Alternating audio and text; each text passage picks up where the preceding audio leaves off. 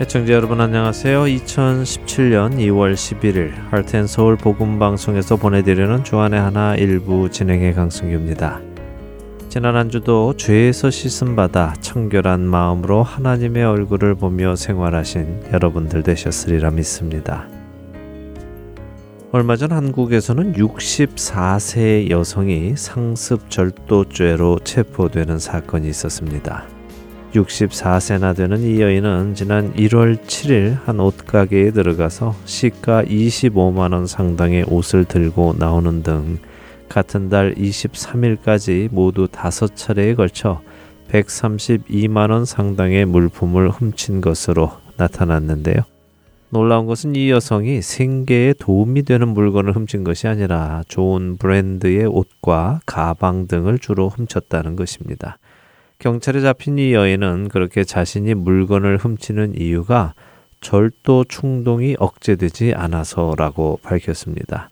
특별히 자신은 당뇨와 고혈압 등의 지병이 있어서 스트레스를 받을 때마다 약을 먹고 있는데 이 약을 먹지 않으면 절도의 충동이 생기기 시작하고 그 충동이 억제가 되지 않으면 실행에 옮기기 때문에 상습적인 범행을 저지르게 되었다고 이야기를 했습니다. 이 여성의 이야기를 정리해보면 자신은 훔치는 것이 옳지 않은 것을 알고 있는데 평소에 먹는 약을 먹지 않으면 절도 충동이 생기고 그 충동을 이길 수가 없어서 절도로 이어진다는 말이겠죠. 옳지 않은 것을 알면서도 말입니다. 그런데요, 사실 요즘 한국에 이렇게 자신의 충동을 억제하지 못해서 범행을 저지르는 사람들이 의외로 많아졌다는 것을 신문을 보며 알게 되었습니다. 먼저 첫 찬양 함께 하신 후에 말씀 나누도록 하겠습니다. 메릴랜드에서 문국희 봉사자님께서 전화 주셨습니다. 문국희 봉사자님은 현재 메릴랜드 지역에서 주변에 아는 분들께 저희 할텐서울 복음방송 CD를 나누어 주고 계시는데요. 벌써 한 10여 년을 하신 것 같습니다. 이번에는 설을 맞아서 전화를 주셨습니다. 복음 방송을 들으시는 모든 분들이 하나님의 풍성하신 은혜와 축복 안에서 신앙생활 잘 해 나가시기를 바라신다고 하시면서 찬양을 신청하셨습니다.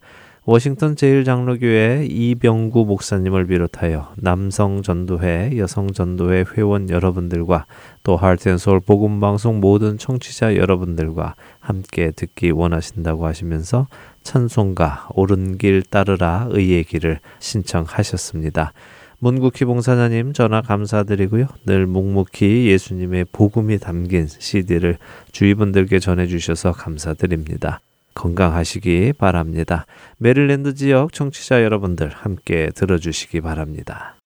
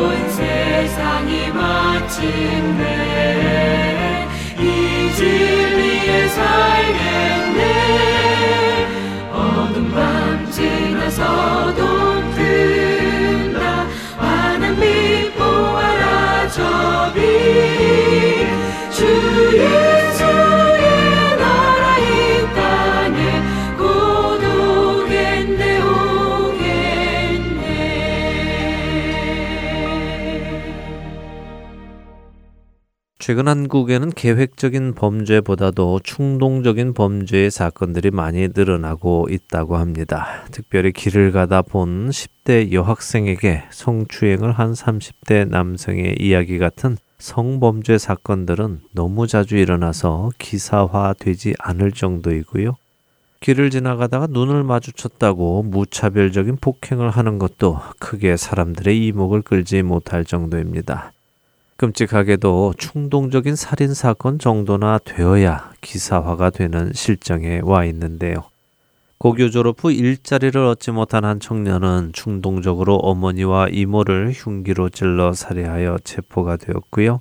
용돈을 주지 않는다는 이유로 거동이 불편한 아버지를 때려서 숨지게 한 10대 청소년도 충동적으로 범행을 저질렀다고 했습니다. 또 단순히 돈이 필요하자 남의 아파트에 침입해서 50대 주부를 살해하고 군품을 훔친 사람도 있었으며 설사를 해서 침대 시트를 더럽힌 것에 화가 난 3살짜리 자신의 조카를 때리고 물 호수를 이용하여 입에 물을 넣어 살해한 이모도 있었습니다. 화가 난다고 인력 사무소에서 3명의 사람을 아무 이유 없이 살인한 사람도 있었지요. 그런데 이런 끔찍한 일을 저지른 사람들 중에 자신이 저지른 일이 잘못된 일이라는 것을 모르는 사람들도 있었을까요? 양심의 화인을 맞지 않고서는 자신이 저지르는 그 일이 나쁜 일이라는 것을 알고 있었을 것입니다. 단지 자신의 감정을 이성이 컨트롤할 수 없었던 것이었겠죠. 저 역시 살아가다가 보면 울컥하고 화가 치밀어 오르는 경우를 맞게 됩니다. 여러분들도 다 같은 경험을 하시지 않습니까? 하지만 화가 치밀어 오른다고 해서 그때마다 다 화를 내버리면 우리의 삶은 얼마나 힘들어질까요? 잠언 16장 32절은 노하기를 더디하는 자가 용사보다 낫고 자기의 마음을 다스리는 자는 성을 빼앗는 자보다 낫다고 말씀하고 계십니다. 우리는 화가 난다고 화를 다 내는 것이 옳지 않고 또 내 마음이 원한다고 해서 내가 원하는 대로 다 하는 것이 옳지 않다는 것을 삶으로 배워서 알고 있지요. 그렇게 화가 나도 스스로를 다스리며 화를 참고 원하는 것을 내려놓는 것이 아니겠습니까?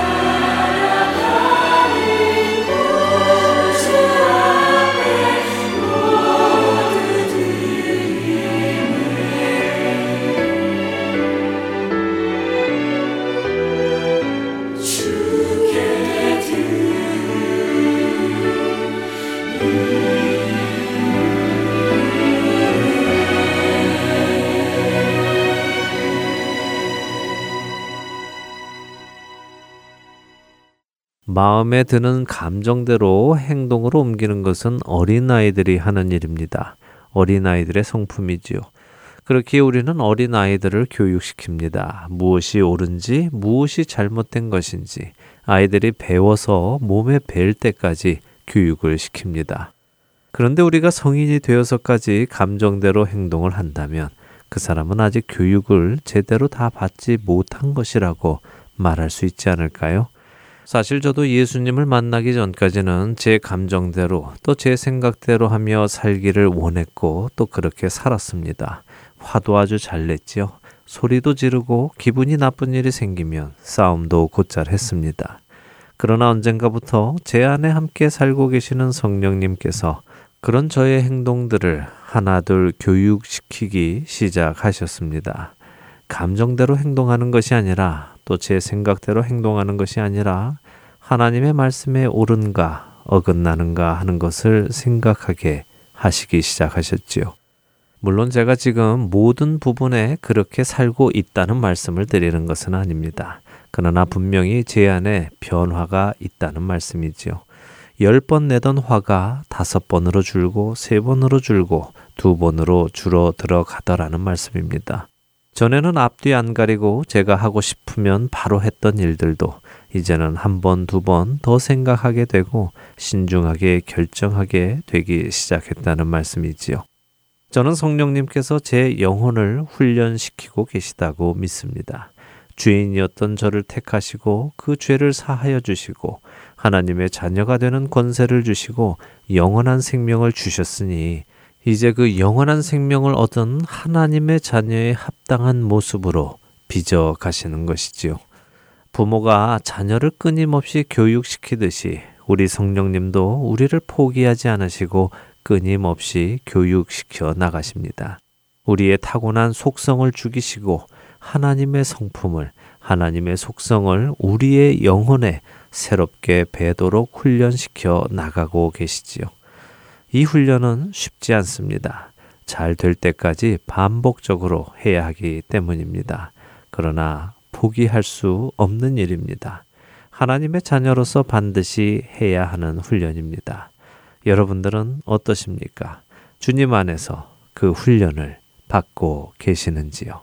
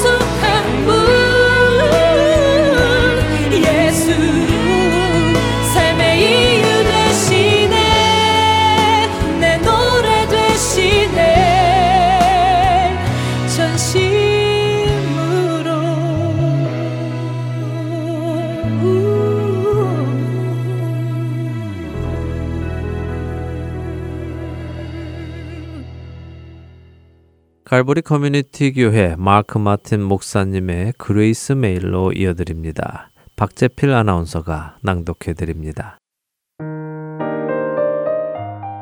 심령이 가난한 자는 복이 있나니 천국이 그들의 것임이요. 마태복음 5장 3절의 말씀입니다. 성경은 우리가 하나님께 얼마나 소중한 존재인지 가르쳐 줍니다. 스가랴 2장 8절 말씀에서 하나님께서는 우리를 그의 눈동자라고 칭하실 만큼 창조물 중 우리를 가장 귀하게 여기십니다. 그러나 아담과 하와이의 죄로 인해 하나님과 우리의 관계는 끊어지게 되었고, 오직 예수님을 통해서만 다시 회복할 수 있게 되었습니다. 마태복음 5장 3절의 말씀은 다음과 같이 해석하여 읽을 수 있습니다. 복 있는 자는 그들의 참된 모습을 볼 수 있는 자이니라 라고 말입니다. 어떤 사람들은 그저 착하게 살기만 하면 천국에 간다고 믿지만 이러한 생각은 우리가 영적으로 얼마나 많은 죄를 짓고 살아가는 죄인인지 알지 못하기 때문입니다. 하나님의 참된 자녀가 되기 위해 우리는 가장 먼저 우리의 영적 상태를 점검해야 합니다. 우리 모두는 죄로 뒤덮인 인간들이며 하나님께서는 조금도 죄를 용납하지 않는 분이십니다. 가난이라는 단어의 의미는 완전하게, 절대적으로 빈곤한 상태를 나타냅니다. 영적으로 가난한 우리는 우리의 능력이나 그 어떤 노력으로도 하나님 나라에 갈 자격을 얻을 수 없습니다. 예수의 이름 앞에 우리의 죄를 자복하고 그의 그리스도 되심을 온전히 믿고 고백할 때 우리는 오직 예수 이름의 의와 능력으로 깨어진 하나님과의 관계를 회복할 수 있으며 하나님 나라에 갈 수 있습니다. 값 없이 주시는 주님의 은혜는 우리가 우리의 연약함과 죄인됨을 인정할 때 비로소 누릴 수 있는 것입니다. 이러한 우리의 영적인 무력함을 깨닫는 것이 팔복의 중심 내용입니다. 이사야 6장 1절에서 5절 말씀입니다. 우시아 왕이 죽던 해에 내가 본즉 주께서 높이 들린 보좌에 앉으셨는데 그의 옷자락은 성전에 가득하였고 스랍들이 모시고 섰는데 각기 여섯 날개가 있어 그 둘로는 자기의 얼굴을 가리었고 그 둘로는 자기의 발을 가리었고 그 둘로는 날며 서로 불러 이르되 거룩하다 거룩하다 거룩하다 망군의 여호와여 그의 영광이 온 땅에 충만하도다 하더라. 이같이 화답하는 자의 소리로 말미암아 문지방에 터가 요동하며 성전에 연기가 충만한지라. 그때에 내가 말하되 화로다 나여 망하게 되었도다. 나는 입술이 부정한 사람이요. 나는 입술이 부정한 백성 중에 거주하면서 망군의 여호와이신 왕을 베었음이로다 하였더라. 이사야는 거룩하신 하나님의 영광을 보는 순간 자신의 죄를 깨닫게 되었습니다. 이와 같이 심령이 가난한 자들은 하나님이 어떠한 분이신지 볼 수 있게 되며 그를 통해 자신들의 참 모습도 깨달을 수 있게 됩니다. 위대하신 하나님 앞에 서면 우리가 얼마나 무력한 존재인지 알게 되는 것입니다.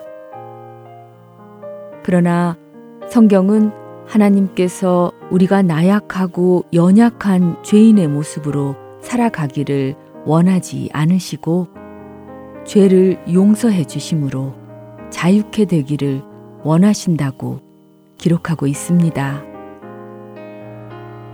이사야서 6장 6절과 7절에서 이사야 선지자는 이와 같이 고백합니다. 그때에 그 스랍 중에 하나가 부젓가락으로 재단에서 집은 바핀 숯을 손에 가지고 내게로 날아와서 그것을 내 입술에 대며 이르되 보라 이것이 내 입에 닿았으니 내 악이 제하여졌고 내 죄가 사하여졌느니라 하더라.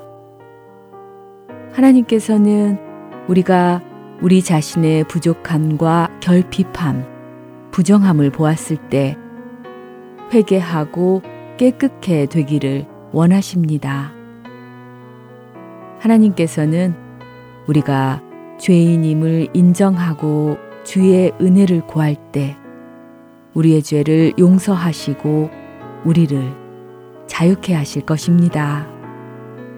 아무 공로 없이도 우리에게 은혜를 허락하시고 우리의 죄를 용서하여 주시는 하나님을 날마다 찬양하는 우리가 되기를 기도합니다.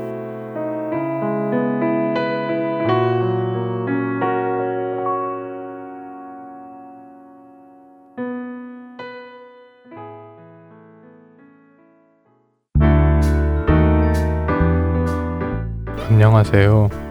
버지니아에서 복음 방송을 너무 사랑하고 애청하고 있는 강전호라고 합니다. 2월 시리즈 설교를 안내해 드리겠습니다. 캐나다 밴쿠버 그레이스 한인교회 박신일 목사님께서 역전의 기도, 믿음의 기도, 단절의 기도, 그리고 회복의 기도라는 제목으로 기도에 관한 시리즈 설교를 해주십니다. 시리즈 설교는 주안의 하나 4부에서 들으실 수 있습니다. 감사합니다.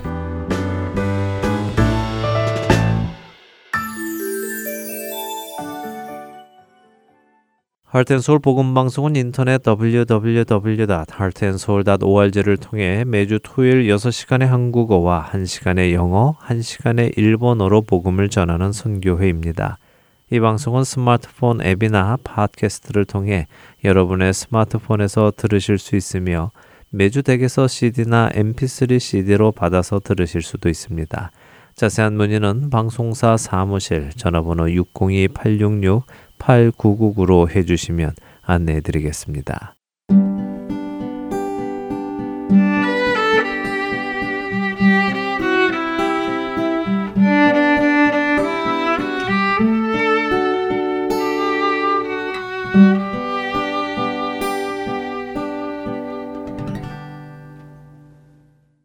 노스캐롤라이나 그린스보로 한인 장로교회 한일철 목사님께서 풀어주시는 성경의 말씀 예수님의 비유 함께 하시겠습니다. 오늘은 기도 응답의 비유를 설명해 주십니다. 네, 어떤 종교이든 기도라는 것이 있습니다. 기도하지 않는 종교는 없죠. 하지만 예수님을 믿어 기독교인이 되었을 때에 성경에서 가르치는 이 기도의 중요성의 강조는 그 어떤 타 종교에서 가르치는 기도와 비교할 수 없을 만큼 매우 중요하고 또 다르다는 것입니다. 예수님은 우리에게 기도할 때에 이방인처럼 기도하지 말라고 그랬습니다. 이방인, 페이근, 이교도처럼 기도하지 말라는 것이죠. 그렇게 우리 기독교에서 가르치는 기도는 이방 종교와 다르고 기도에 대한 가르침이 더 비중이 크다는 것입니다. 이로 인해서 기독교인으로서 신앙생활을 하기 전과 새로 시작한 후에 우리의 삶에 두드러지게 다른 점이 나타나는데 그것이 바로 기도 생활이라는 것이에요. 예수님을 믿기 전에는 어떻게 살았습니까? 무엇이든지 내가 원하는 대로 내가 가고 싶으면 가고 하고 싶으면 하고 뭐든지 결정권이 나에게 있었고 내가 했었습니다. 그러나 예수님을 믿은 후에는 하나님께 항상 간구하며 그분의 뜻을 물으며 내가 이곳으로 가야 할지 내가 이렇게 살아야 될지 하나님 앞에 늘 기도하는 모습을 보게 됩니다. 늘 하나님의 인도하심을 받게 되죠. 이것이 큰 차이라는 거예요. 믿기 전과 믿은 후의 삶이. 하지만 크리스찬이 되었음에도 불구하고 아직도 내가 알아서 스스로 결정을 내리고 내가 문제를 해결하는 사람이 크리스찬 중에 아직도 있다는 것이. 그런가 하면 기도를 하긴 하지만 기도에 대해서 오해를 갖고 있는 크리스찬들도 많이 있습니다. 기도에 대해서 이런 질문들을 많이 합니다. 모든 일에 꼭 기도해야 합니까? 만약에 기도한다면 어디까지 기도하고 어디까지 내가 알아서 해야 됩니까? 기도해도 하나님께서 매번 응답하지 않는 것 같은데 그래도 기도해야 합니까? 오늘 비유가 바로 그런 기도에 대한 궁금증을 풀어주는 비유가 됩니다. 특별히 벗의 떡 간청의 비유라고 말하기도 하고요. 어떤 사람들은 한밤중에 찾아온 친구의 비유라고 말하기도 합니다. The parable of the friend and midnight. 오늘의 비유가 기도에 대한 비유라는 것에는 모두들 해석을 같이 해요. 그러나 이 비유의 초점을 누구에게 맞출 것인가 하는 데는 의견이 둘로 나눠집니다. 즉, 끈질기게 요청하며 요구하는 사람에게 그 포커스를 맞출 것인가? 아니면 요구하는 대로 주시기를 즐겨 하시는 하나님께 그 초점을 맞출 것인가? 여기는 해석이 조금씩 다릅니다.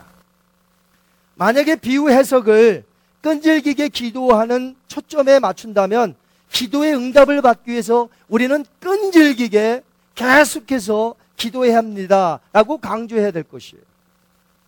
반면에 요청하는 자에게 기꺼이 주시기를 즐겨 하시는 하나님에게 그 초점을 맞춘다면 우리는 그 하나님이 어떤 분이신가에 더 강조점을 둘 것입니다. 저는 이 비유의 전후 문맥을 여러분에게 설교하고 제 자신에게 적용하기 위해서 수도 없이 읽고 또 묵상하였습니다. 예수님께서 이 비유를 우리에게 주신 의도가 무엇일까? 우리 예수님께서 이 비유를 하신 목적이 무엇일까?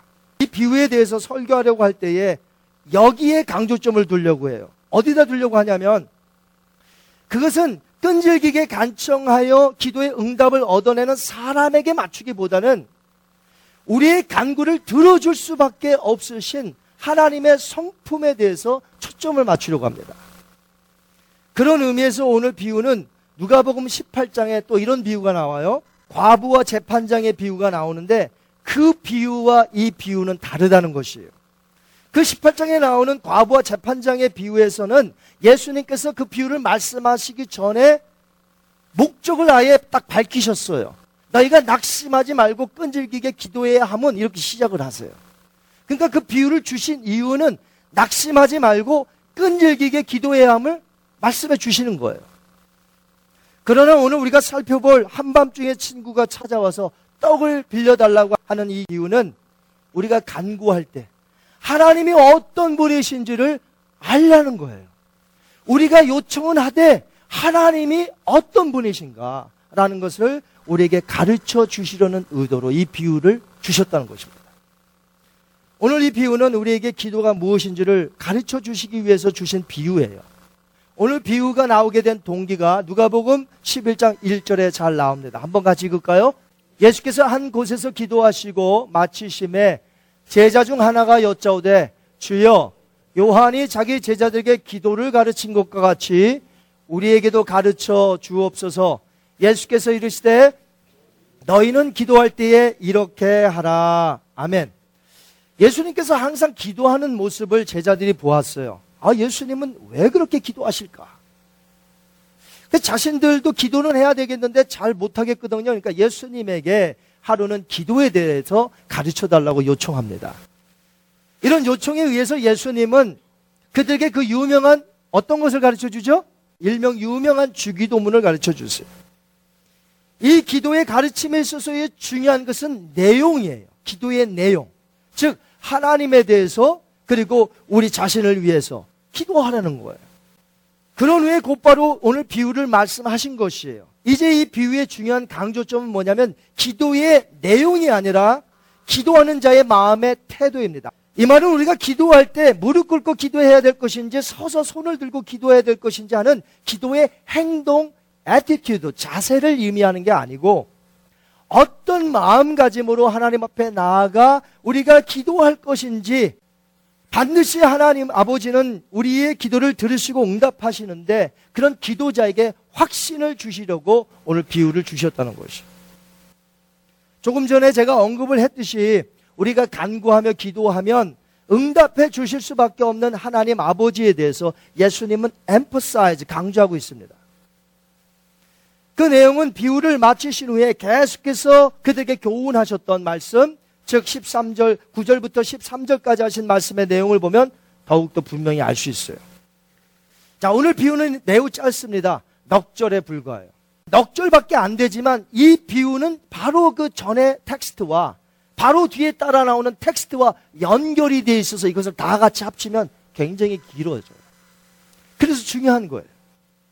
이제 이 비유를 말씀하신 5절과 6절을 한번 우리 천천히 읽어보았으면 좋겠습니다. 또 이르시되 너희 중에 누가 벗이 있는데 밤중에 그에게 가서 말하기를 벗이요 떡세 덩이를 내게 구워달라 내 벗이 여행 중에 내게 왔으나 내가 먹을 것이 없노라 하면 아멘.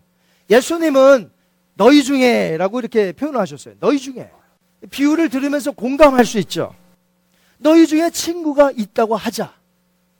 그런데 그 친구가 매우 늦은 밤에 너희 집의 문을 막 두드리기면서 내 친구가 지금 여행 중에 늦게 와갔는데 먹을 것이 없네.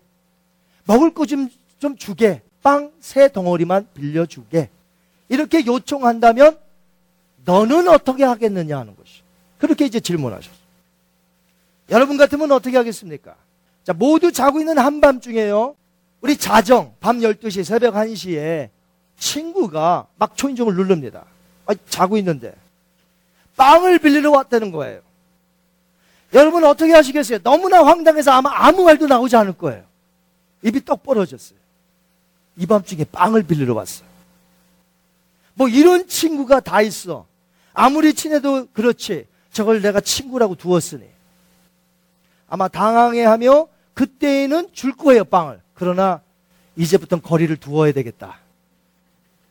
저는 친구랑 상종을 했다가는 앞으로 어떤 일이 벌어질지 모르기 때문에 그때는 할 수 없이 문을 열었고 빵 달라니까 어떻게 줘요. 그러나 이제는 거리를 내가 둬야 되겠다.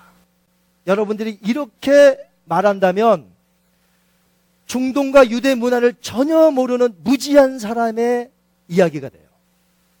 그래서 성경의 백그라운드를 모르면 딴소리 하는 거예요. 이상한 소리 하게 돼 있다 이거죠. 이스라엘 땅은 낮과 밤의 기온 차이가 매우 심합니다. 낮에는 너무 더워서 여행객들이 여행을 잘 하지 않아요. 그러니까 주로 언제 하냐면 이른 아침이나 아니면 서늘한 저녁에 많이 다니곤 합니다. 근데 어떤 사람이 저녁에 주로 이렇게 서늘할 때 다니는데 그 다음 마을이 곧바로 왔으면 좋겠는데 이 마을까지 가는 거리가 긴 거예요, 갑자기. 저녁에 출발했는데 마을이 곧장 올 줄 알았는데 조금 먼 거예요. 그러면 언제 도착하겠어요? 밤에 도착한다는 거예요. 늦은 시각에. 왜 더워서 낮에는 못 다녀요? 이런 백그라운드를 우리가 가지고 이 본문을 볼 때에 매우 늦은 시각이지만 자기 집에 찾아온 친구를 그냥 둘 수가 없어요. 허기졌어요. 근데 우리 집에 먹을 게 없어요. 빵을 빌리러 갈 수밖에 없다는 백그라운드를 이해하셔야 돼요. 그럼에도 불구하고 어떻게 자기 친구에게 먹을 걸 주려고 다 자고 있는 자기 친구의 집을 그렇게 두들길 수 있을까 하는 문제는 여전히 남죠. 우리의 입장에서는 비상식적인 이야기예요. 그러나 이스라엘 풍습에 있어서는 우리의 생각과 완전히 다릅니다. 그 당시 이스라엘 풍습에는 나그네를 잘 섬겨야 하는 것이 그들의 컬처였어요. 문화였어요. 친구가 아니고 전혀 모르는 나그네가 우리 동네에서 내 집에 왔다 할지라도 그 동네에 들어온 이상 그 나그네를 극진히 잘 대접해야 했습니다. 이것은 예수님 당시의 풍습뿐만이 아니에요. 여러분 창세기에 보면 아브라함 아시죠? 얼마나 극진히 대접했습니까? 아브라함 친구예요? 생판 모르는 사람이에요. 그런데 송아지를 잡습니다. 버르를 가져옵니다. 우유를 가져옵니다. 극진히 대접합니다. 발 씻어드리고. 이렇듯 성경 시대의 나그네 대접의 문화를 우리는 깊이 이해해야 합니다. 일단 나그네가 어떤 동네에 들어오죠? 그 동네 사람들 중에 어떤 사람이 먼저 받거나 어떤 집에 왔으면 그 집에 자기 집으로 모셔야 돼요. 그렇지만 그 손님은 그 사람의 집의 손님만이 아니었다는 것입니다. 그 손님은 그 마을 전체의 손님이 되는 거예요. 그 동네에서 나그네를 잘 대접하지 못했다면 이것은 그 동네의 체면이 말이 아닌 거예요. 수치의 문제로 땅에 떨어지는 거예요. 나그네를 잘 대접하지 못하면. 한 개인의 가정의 수치가 절대로 아니에요. 공동체적인 책임이에요. 수치예요. 그런데 그 당시의 집은 지금 우리가 사는 집처럼 방이 여러 개씩 있는 그런 집이 아니에요. 성경 시대의 풍습에 대해서 기록한 여러 책들이 있는데 왜냐하면 그 당시에 풍습에 대해서 가르쳐 주는 책들이 있거든요. 고고학적으로 발굴해서. 특별히 시골 지역에서는 거실과 식당과 침실로 사용하는 것이 방 한 칸인 거예요. 그런 작은 집이 아주 많았어요. 이런 집은 문은 하나만 갖고 있는데 이 문은 낮에는 줄곧 열어놓습니다. 그러나 해가 지고 저녁이 되면 집의 가장에 의해서 문이 닫혀져요. 빗장을 걸어요. 그 다음에 요가 깔려지게 됩니다. 이 요는 침대 역할을 하는 거예요. 우리처럼 이렇게 침대 없어요. 이제 문이 닫혀지고 요를 깔면 이제 침대가 되고 그 요 위에 가족들이 나란히 눕습니다. 이렇게 자고 있는데 밤중에 일어나서 필요한 물건을 찾는다는 것, 불을 켜야죠. 보시럭거리면 애들 다 깨죠. 매우 어려운 일입니다. 예수님의 비유를 계속해서 들어보면 성경 풍습에 대해 그대로 그 집안의 구조를 기록한 것을 느낄 수 있어요. 예수님의 말씀에. 한번 볼까요? 7절 말씀. 그가 안에서 대답하여 이르되 나를 괴롭게 하지 말라. 문이 이미 닫혔고 아이들이 나와 함께 침실에 누웠으니 일어나 내게 줄 수가 없노라 하겠느냐. 요 깔고 다 같이 누운 거예요, 방 하나에. 지금 예수님이 말씀하신 거예요. 오늘날처럼 각자의 방에서는 자녀들이 자면 문을 닫아주잖아요. 그 누가 초인종을 눌렀다 해도 아버지는 몰래 일어나서 아이들이 안 깨게 밖에 나가서 문 열어줄 수 있지 않겠습니까? 오늘날은 그래요. 그 당시에는 그게 불가능한 일이에요. 그야말로 그때는 가족이 다 같이 깨어서 일어나야 할 판이에요. 그런 것이 집안 구조예요. 그 당시에. 그런데 예수님께서 하신 말씀을 여러분 잘 들으시기 바랍니다. 나를 괴롭게 하지 말라. 문이 이미 닫혔고 아이들이 나와 함께 침실에 누웠으니 일어나 내게 줄 수가 없다라고 하셨어요, 오늘? 아니면 내게 줄 수가 없노라. 그가 그런 식으로 말했겠느냐? 어떤 거예요? 전자의 후자예요? 후자예요. 공동의 책임이 있는데 잔다 하여 모른 척 하겠느냐? 너 같으면? 이 손님의 일이 그의 일이 아니고 나의 일도 되는데 잔다 하여 안 주겠느냐? 하는 것이에요. 그럼 예수님의 질문에 제자들의 답변이 무엇이라고 했을 것 같아요? 한번 따라 하십니다. 당연히 빵을 주지요. 예수님 당연히 빵을 주지요. 그 당연한 말씀을 왜 질문하세요? 이제 이 비유의 마지막 8절에서 예수님이 무엇이라 했는지 한번 보겠습니다. 내가 너에게 말하노니 비록 벗됨으로 인하여는 일어나서 주지 아니할지라도 그 간청함을 인하여 일어나 그 요구대로 주리라. 아멘. 그 당시의 문화로 보자면 친구였기 때문에 준 것이 아니라는 것이에요. 친구가 아니더라도 줘요. 친구였기 때문에 준 게 아니라 친구가 아니더라도 주게 돼 있어요. 한 동네만 같이 산다면 친구의 신분을 떠나서 나그네가 그렇게 밤늦게 와서 먹을 것이 필요하다는데 내가 비록 잔다고 할지라도 애들이랑 일어나 빵을 주는 건 당연하다는 것이에요. 그렇다면 예수님께서 이 비유에서 제자들에게 가르치고자 하는 것이 무엇이에요? 우리의 간구를 하나님께서 들어주실 수밖에 없다는 것이에요. 죄악에서 우리를 건져주셨잖아요. 그 아들을 십자가에서 못 박히게 한 게 누구예요? 아버지예요. 우리를 위해서. 나를 살리시고자. 나를 사랑하셔서. 그렇기 때문에 이 세상을 살아가는 우리는 이제 이 세상의 삶이 단지 우리들의 문제가 아니라는 것이에요. 이 문제는 아버지의 문제이기도 한 거예요. 우리들의 문제는 하나님과 연결되어 있어요. 왜냐하면 하나님과의 언약 관계 속에 있기 때문에 그래요. 우리가 누굽니까? 하나님의 자녀인 줄 믿습니다. 예수님이 이 땅에 오셔서 가르치셨던 그 가르침 속에 아주 매우 중요한 것이 있어요. 그것은 하나님을 아버지라 부르는 관계를 계속해서 가르치셨던 거예요. 누구든지 하나님 아버지가 보내신 그의 아들을 믿으면 멸망치 않고 영생을 주신다고 약속하셨어요. 이것이 성경 전반에 걸친 하나님의 약속이에요. 그리고 내가 너를 지켜준다는 거에 보호해 주겠노라.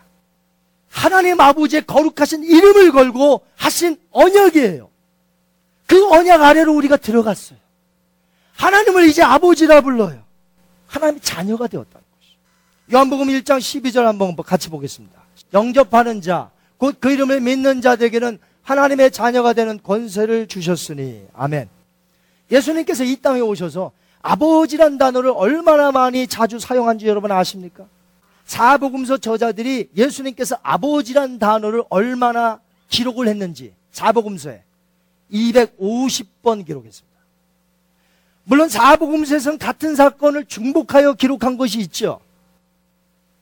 하지만 거의 모든 가르침 속에서 하나님의 아버지라 말씀하셔서 언약 안에서 맺어진 부자지간을 강조하신 거예요. 부자지간. 사복음서에서 특별히 아버지란 단어를 많이 사용한 저자가 있어요. 사복음서 중에서. 요한이에요. 요한복음에서만 무려 150번을 사용했어요. 예수님은 하나님을 그분의 아버지로 항상 말씀하셨어요. 내 아버지, 너희의 아버지. 중요하게 가르치셨어요. 즉, 가족의 언약 관계를 말씀하신 거예요. 언약 안에 있는 아버지와 자녀의 관계에서 이제 더 이상 우리의 문제는 단지 우리의 문제로 끝나지 않는다는 것이에요. 여러분 이 세상에서 여러분이 자녀를 낳았는데 자녀를 낳은 것으로 끝납니까? 끝나요? 자녀 낳았으니까 다 끝난 거예요. 90세, 100세 노인이 70세 아들 보고 갈 때 차 조심하라는 거예요. 성장하면서 생기는 자녀들의 문제가 얼마나 많이 있습니까? 사춘기도 지납니다. 그러면 그 자녀의 문제가 자녀의 문제로만 남던가요? 아니요. 그 자녀의 문제가 아버지의 문제예요. 엄마의 문제예요. 딸을 시집만 보내면 부모님으로서 마음의 짐을 아마 덜 것이에요. 다 될까요? 어느 날 갑자기 소식도 없이 여행용 가방 끌고 오면 가슴이 덜컥 내려앉습니다. 왜요? 쫓겨났을까봐. 시집만 보면 다 된 겁니까? 결혼하면 애를 낳을까? 뭐 걱정이 끝도 없어요. 죽는 순간까지. 자녀의 문제가 내 문제란 말이에요. 그렇기 때문에 우리에게 하나님 아버지가 계시니 왜 기도하지 않느냐? 왜 기도하지 않느냐? 누가 고하냐? 지금 이 말씀 하시는 거예요, 예수님이. 여러분 중에 기도 안 하시는 분. 아버지를 안 여기는 거예요. 죄송합니다. 여러분에게는 아버지가 없는지도 모르겠어요. 안 구하시니까. 간구하면 들어줄 수밖에 없는 하나님은 우리와의 언약 관계 속에 있는 우리의 아버지, 나의 아버지라는 것이에요. 그래서 이 비유가 끝난 8절 다음에 9절부터 보시면 예수님께서 이 비유를 더 이해하기 쉽도록 하나님을 아버지로 부각시키면서 이 비유를 스토리를 끝냈습니다. 예수님은 세상 아버지와 하늘 아버지를 대조하고 계세요. 세상의 아버지 중에는 좋은 아버지도 있지만 악한 아버지가 얼마나 많습니까? 요즘 애들 보고 한국에서 아버지 그리라면 동그라미만 그려놓고 눈, 코, 입 안 그린대요. 봤어야 아버지를 그리지. 악한 자죠, 아버지로서. 어떻게 그럴 수 있어요? 자녀를 놓고.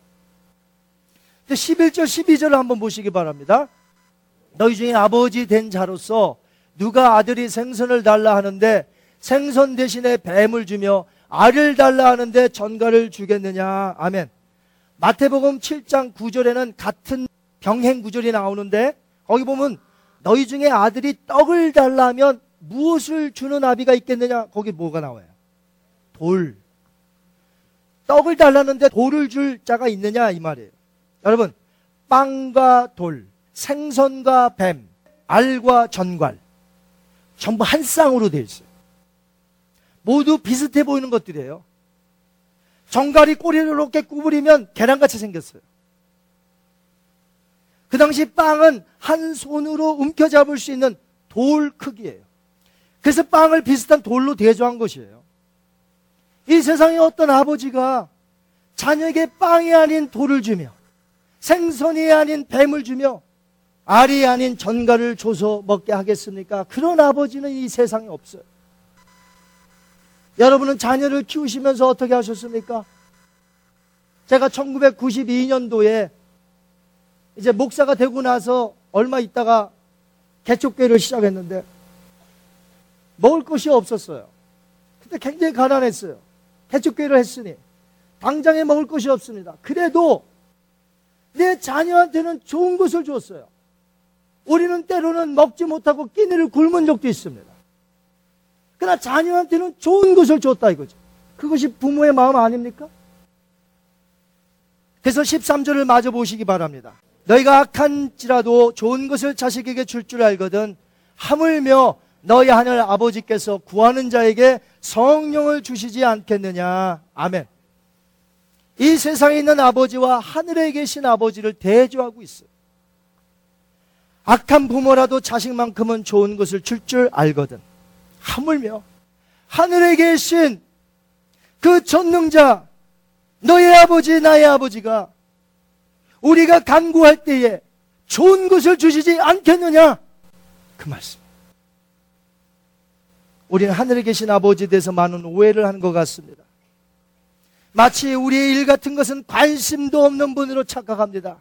하나님 내때 억지로 그냥 때 한 번 쓰면 좀 많은 거 하나 주시고 그런 분으로 오해해요. 마귀가 그래요. 너 아버지한테 구해봐라 주시나. 마켓 가면서 벌렁 들어놓아갖고 온갖 때를 쓰면 부모가 챙입해갖고 하나 주는 부모가 있어요. 하나님은 그렇게 여겨요. 정말 그럴까요? 여러분 정말 그렇게 생각하십니까? 하나님에 대해서? 여러분은 바울이 했던 이 말씀 기억하십니까? 로마서 8장 32절에 자기 아들을 아끼지 아니하시 우리 모든 사람을 위하여 내어 주시니가 모든 것을 은사로 주지 아니하겠느냐? 하나님 아버지는 그의 독생자 아들까지 우리 위해서 다 내어 주신 분이십니다. 십자가의 사랑은 아버지가 우리에게 베푸실 수 있는 최대의 극치의 사랑이요 사랑의 완성입니다. 그 아들까지 내어 주신 이가 십자가에서 갈기갈기 찢어주시는 그 아들까지 내어 주신 이가 우리에게 주고 싶지 않아 갖고 구두쇠 모양 안 주신다고 누가 그래요? 어떤 자들에게 미혹을 당한 겁니까? 마귀 원수에게 미혹을 당하신 겁니까? 우리 아버지는 구두쇠 같은 분이라 구해봐도 안 줘. 떼써야 요만큼 하나 줄까 말까? 그래요. 오늘 비유를 가운데 두고 전후 문맥 텍스트를 자세히 보시면 앞부분은 주기도문에서 아버지를 나타내고 뒷부분은 하늘의 아버지와 이 땅의 아버지를 대조하여 아버지를 부상시킵니다. 그렇기 때문에 하나님 아버지께 간구하면 그분은 들으시고 당연히 그 자녀들에게 응답해 주실 것이라는 사실을 가르쳐 주시는 비유가 오늘 비유예요. 그래서 이 비유는 간청하고 계속해서 끈질기게 기도해야만 들어주시겠다는 그런 강조점을 둔 비유가 아니라는 것이죠. 오히려 우리의 간구를 들어줄 수밖에 없으신 내 문제가 아버지의 문제이기 때문에 그 아버지와의 관계를 강조하신 거예요. 물론 8절에 이런 말을 보시고 여러분은 또 이렇게 생각하실 겁니다. 간청이라는 단어가 나요. 간청. 네, 헬라어 아나데이아라는 이 간청이란 뜻이 하나만 뜻이 담긴 게 아니에요, 이 단어가. 첫 번째는 끈덕짐. 계속해서 간 것. 끈덕짐. 두 번째 이 아나데이아라는 단어는 뻔뻔스러움이라는 단어가 들어가 있어요. 뻔뻔스러움. 세 번째는 부끄러움을 모르는 이란 단어가 들어가 있어요.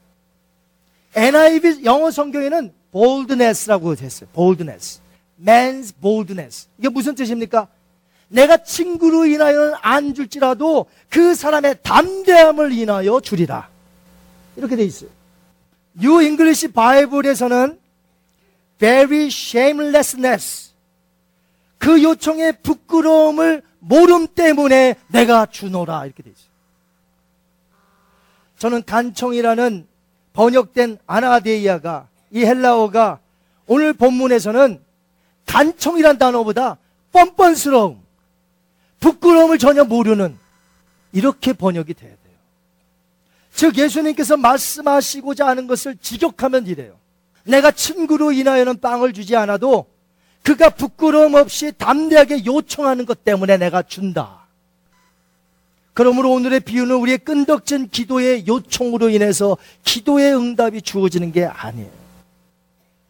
그분이 우리와 공동체적인 삶을 살 수밖에 없는 아버지이시기 때문에 자녀인 너희는 당연히 아버지에게 담대하게 심지어는 뻔뻔스럽게 그럴 정도로 요청하라는 거예요. 왜? 그분이 너의 아버지가 아니시더냐? 자녀인데 어떠냐는 거예요.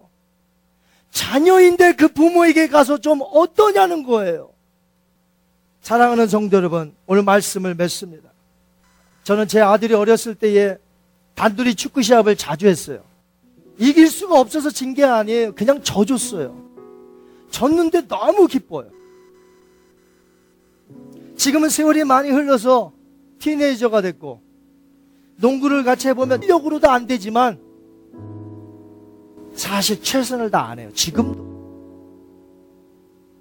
그 아이가 나를 이기는 걸 보고 싶어서.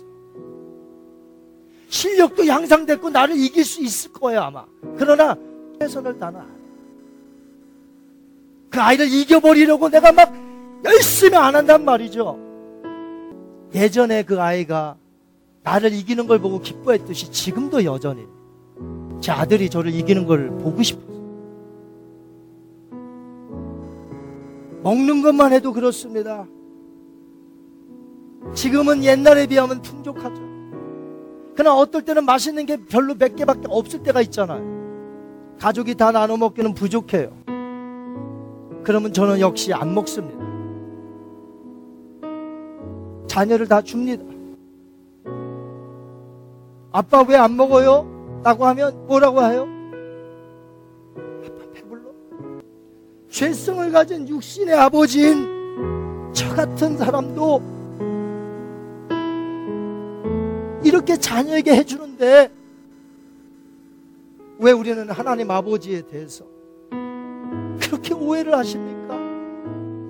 세상에 그렇게 구두쇠 같은 분이 없어요? 나에게 주기 싫어하는 아주 작정하신 분 같습니까? 하나님 아버지가? 왜 아버지 앞에서 그렇게 체면을 내세웁니까? 아버지 앞에서 좀 부끄럼 없이 아버지 나 이거 필요해요. 아버지 앞에 왜 그렇게 체면을 세우십니까? 여러분이 무엇이라고? 구하면 주실 수밖에 없는 언약의 아버지. 내가 가지고 있는 문제를 나만 아파하는 게 아니라 나를 같이 아파하는 아버지 하나.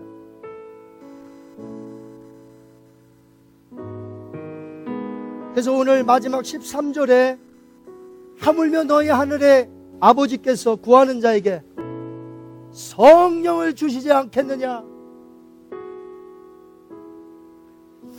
갑자기 성령 이야기가 나와요. 문맥에서 이탈한 말씀 같아요. 왜 갑자기 성령이 나오는지. 그러나 그렇지 않습니다. 기도하는 그 순간 곧바로 기도의 응답을 그 즉각에서 맞지 못할 수도 있어요. 그러나 하나님 아버지께서는 기도하는 자마다 항상 좋은 것을 주시는데 성령을 주신다는 것이 내가 기도할 때 성령의 역사로 시작이 되는. 너 힘들지? 내가 성령을 주어서 너와 함께 가게 하겠다. 기도하는 순간 성령의 역사가 시작됩니다. 내가 어떤 문제를 위하여 기도할 때 성령님이 시작하십니다. 세계 선교를 위하여 간구할 때 성령의 역사가 시작됩니다. 믿지 않는 가족과 이웃을 위하여 기도할 때에 성령의 역사가 시작됩니다. 나를 감동시키고 그분을 감동시킬 것입니다. 우리로 하여금 이 땅에서 능력 있게 살아가라고 하늘 아버지는 우리에게 가장 귀한 것, 가장 좋은 것, 성령님을 주신다는 것. 성령의 역사가 시작된다는 거예요. 우리에게는 이미 성령님이 계시니까 내가 너가 나에게 기도할 때 그 성령의 능력이 시작되게 하겠노라. 그래서 어떤 것이든지 이기게 하고 내가 너와 함께 하리라. 그리고 간구한 것도 내가 때가 되면 주리라. 성령님은 모든 좋은 것의 근원이십니다. 이것을 하나님 아버지께서 우리에게 주실 수밖에 없다고 하십니다. 그래서 구하라는 것이. 성령님이 만지시면 터치하시면 무엇이든지 아름다워집니다.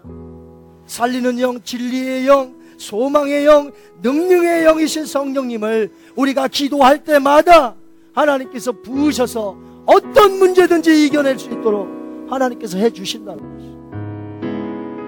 이렇게 말씀하시는데도 그 선하신 아버지 앞에 내가 오늘 나가 기도할 수 없다면 여러분이 구원받은 자라 하는 것이에요. 여러분이 구원받은 자예요. 하나님의 자녀는 맞습니까? 오늘 이 말씀을 듣고도 아버지 앞에 나가기를 주저한다면 여러분은 오늘 거듭남부터 필요. 예수님을 만나 믿고 거듭남이 필요. 믿지 않기 더 이상 부끄러워하지 말고 담대하게 하나님 앞에 내 체면 세우지 말고 내 문제가 아버지의 문제니까 담대히 아버지 앞에 나아가서 아버지 내가 이런 문제가 있습니다. 내가 이런 것이 필요합니다. 이제는 날마다 기도하여서 하나님과의 관계 속에 친밀함을 느끼시고 그분의 보호와 능력과 그분의 주시는 기도 응답으로 이 세상을 당당히 살아가는 하나님의 자녀가 되시기를 주님의 이름으로 축원드립니다.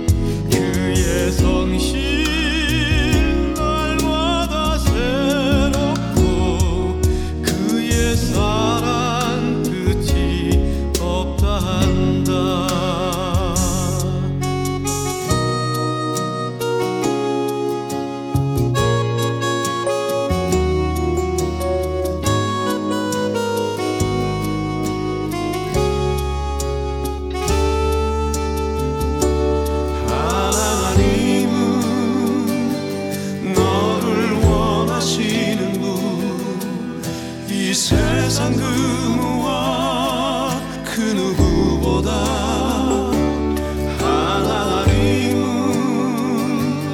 너를 원하시는 분 너와 같이 있고 싶어 하신단다.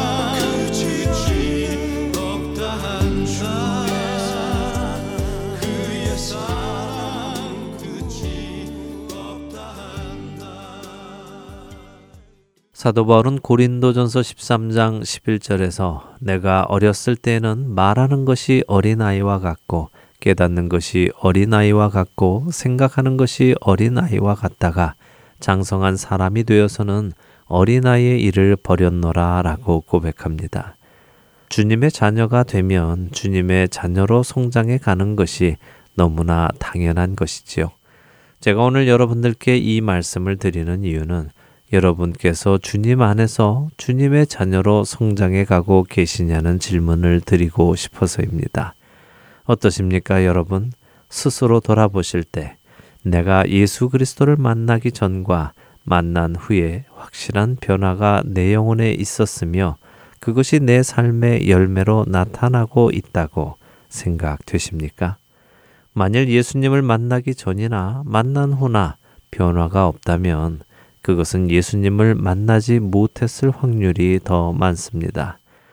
하나님께서는 우리를 우리의 모습 그대로 사랑하시지만 우리 모습 그대로 살아가도록 내버려 두시는 분은 아니시기 때문입니다. 또 한 가지 여러분께 드리고 싶은 질문은 이것입니다. 만일 여러분의 영혼에 변화가 있다면 그것이 여러분들의 신앙 기간에 비례하여 얼마나 되느냐 하는 질문입니다. 만일 여러분께서 신앙생활을 5년을 하셨으면 5년 하신 만큼 변화되었고 10년을 하셨으면 10년 하신 만큼 20년, 30년, 50년을 하셨으면 그만큼의 변화가 있으시냐는 질문을 드리는 것입니다. 혹시 변화가 있기는 있었는데 어느 순간 멈추어 버린 것은 아닙니까? 하나님의 말씀 안에는 생명의 능력이 있기에 그 말씀이 우리 안에 들어오면 반드시 싹을 내고 자라나서 열매를 맺게 되어 있습니다. 그리고 그 열매는 또 다른 사람에게 전달되게 되어 있지요. 생명이 전해지는 역사가 있다는 말씀입니다. 그러나 아쉽게도 우리 주위에서 그런 역사를 보기가 그리 쉽지는 않습니다. 여전히 자신의 충동적인 감정으로 행동하고 자기 생각대로 살아가는 신앙인들을 많이 봅니다. 생명이 없는 자들에게 생명을 전해주는 것은 고사하고 생명이 있는 자들마저 넘어뜨리는 신앙인들도 많이 봅니다. 여러분들은 어떠십니까? 여러분들은 무엇에 근거하여 행동하며 사십니까? 여러분들의 충동적인 감정과 생각입니까? 아니면 여러분들을 붙들고 계시는 하나님의 말씀에 따라서입니까? 히브리서 5장은 성장하지 않는 성도들을 향해 강하게 책망하시며 세월을 따라 성장하는 성도가 마땅히 해야 할 일을 말씀하십니다. 히브리서 5장 12절에서 14절의 말씀입니다. 때가 오래되었으므로 너희가 마땅히 선생이 되었을 터인데 너희가 다시 하나님의 말씀의 초보에 대하여 누구에게서 가르침을 받아야 할 처지이니 단단한 음식은 못 먹고 젖이나 먹어야 할 자가 되었도다. 이는 젖을 먹는 자마다 어린아이니 의의 말씀을 경험하지 못한 자요. 단단한 음식은 장성한 자의 것이니 그들은 지각을 사용하므로 연단을 받아 선악을 분별하는 자들이니라. 애청자 여러분, 편안한 곳에 안주하려 하지 마십시오. 우리는 주님 앞에 서는 날까지 편안한 곳에 안주할 수 없는 사람들입니다. 끊임없이 앞으로 나아가야 하며 끊임없이 주 안에서 성장해 나가야 하는 것입니다. 충동적인 행동과 생각은 어린아이의 특성입니다. 그것들을 이제는 버리시고 주 안에서 장성한 사람답게 살아가기 시작하십시오. 그것이 바로 주님께서 여러분과 제게 원하시는 것입니다. 주 안에서 날마다 성장해 나가시는 저와 여러분이 되시기를 소원하며 오늘 주안의 하나 일부 여기에서 마치도록 하겠습니다. 함께 해주신 여러분들께 감사드리며 저는 다음 주 이 시간에 다시 찾아뵙겠습니다. 지금까지 구성과 진행의 강순기였습니다. 해청자 여러분 안녕히 계십시오.